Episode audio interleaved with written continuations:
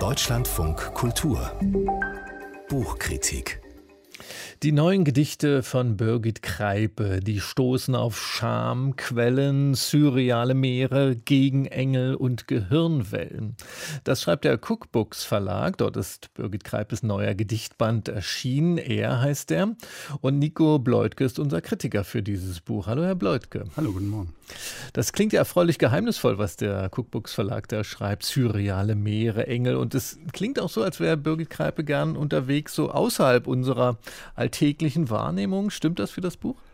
Ich höre jetzt leider nichts, aber ich äh, würde sagen ja und nein. Also was Birgit Kreipe nicht interessiert, äh, sind oh. die alltäglichen Routinen und äh, Sprache, die nur zum Informationsaustausch dient.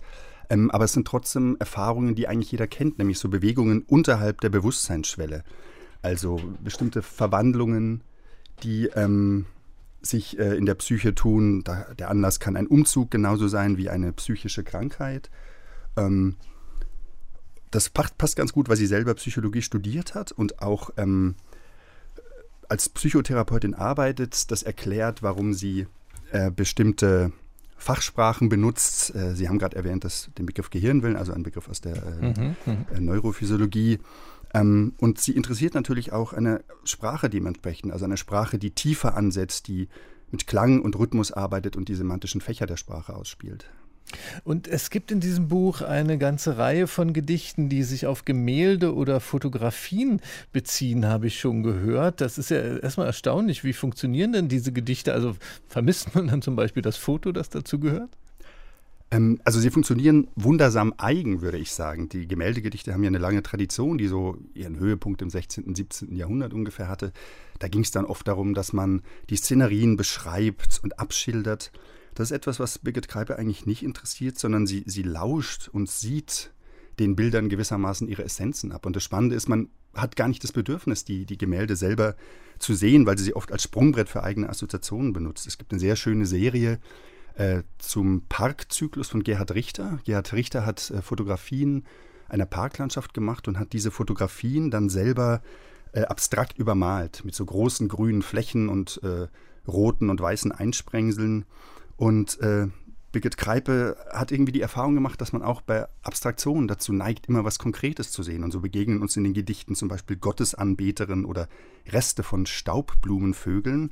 Das Grün spielt eine große Rolle und es ist sehr schön zu sehen, wie sie aus diesen Farbflächen von Gerhard Richter gewissermaßen psychische Landschaften herausarbeitet. Das ähm, klingt schon, als ob das sehr intensiv werden könnte mit diesen Gedichten. Welches sind denn die intensivsten Gedichte in dem Band? Also ich mag sehr gerne die Gerhard Richter Gedichte, aber es gibt noch andere äh, zu äh, Fotografien und zwar von der Künstlerin Francesca Woodman. Die hat zu Ende der 70er Jahre gearbeitet, sich leider sehr früh das Leben genommen. Und sie inszeniert immer auf ihren Fotografien, Schwarz-Weiß-Fotografien, den eigenen Körper. Der ist dann so eingerollt. Und die äh, Technik ist auch so, dass es oft so wahrscheinlich überbelichtet ist und die Fotografien immer so ein bisschen verwischt oder unscharf sind. Und auch da entdeckt Birgit Kreipe Kleinigkeiten wie zum Beispiel Putzstücke, die verwandeln sich dann im Gedicht in Schmetterlinge. Sie bringt das in Beziehung mit dem Schmetterlingstal von Inga Christensen oder Versatzstücken aus antiken Mythen. Ein anderer sehr schöner Zyklus beschäftigt sich mit einer Meditationserfahrung. Das ist eine sehr paradoxe Idee eigentlich, weil die Meditation gerade darauf abzielt, die Sprache und das Denken stillzustellen. Ich lese mal ein kleines Beispiel daraus vor. Mhm. Schaumkronen, die sich rasch wandeln, bin voller empfindlicher Wellen. Das Bekannte und das Ferne haben den gleichen Puls. In Altem wohnt ein Kitzel, der Zellen, Salzkristalle aufleuchten lässt. Also man sieht, das ist äh, so der Versuch, die innere Bewegung, also Wasser-Meeresmetaphorik zu übersetzen, die sehr stark mit, mit rhythmischen Verschiebungen und kleinen Brüchen arbeitet.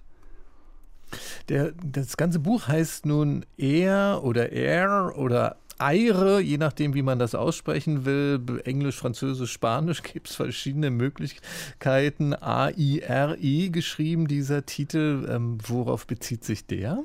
Das ist ein Wort, äh, das Birgit Kreipe äh, bei dem Dichter John Donne im Altenglischen entdeckt hat.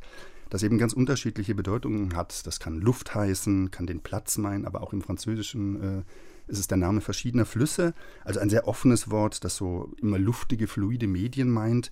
Und von daher passt es ganz gut zur hm, Beweglichkeit und Leichte und auch zu den schnellen Wechseln von Birgit Kreipes Gedichten. Sie selber nennt die Fotografien von Francesca Woodman einmal Skizzen leicht in die Luft geworfen. Und ein bisschen was von dieser Leichtigkeit haben natürlich auch ihre eigenen Gedichte. Und diese Gedichte, sind die so ganz zeitlos oder auch der ganze Band? Können, hätte das vor zehn Jahren geschrieben werden können und vielleicht auch in zehn Jahren? Ich glaube nicht. Also sie verwahren zwar in sich so die ganzen Brüche der Moderne, aber sie haben so eine, sammeln so eine bestimmte Nervosität, die so in den letzten Jahren sich entwickelt hat, ein, die sich, glaube ich, auch speist aus dieser pandemischen Zeit, die wir gerade haben. Also das sieht man an so Begriffen wie Glutnester oder allerorts brennender Mai und natürlich an der titelgebenden Luft und dem, was die Luft transportiert. Trotzdem sind es keine Zeitgedichte, sondern, und das finde ich das Schöne, es sind eben Gedichte, die, glaube ich, auch in zehn Jahren noch ihre Gültigkeit haben werden. Die Gedichte von Birgit Kreipe, die neuen in ihrem Gedichtband R versammelt. Im Cookbooks Verlag ist dieses Buch erschienen mit 95 Seiten, 20 Euro. Ist der Preis? Vielen Dank an Nico Bleutke.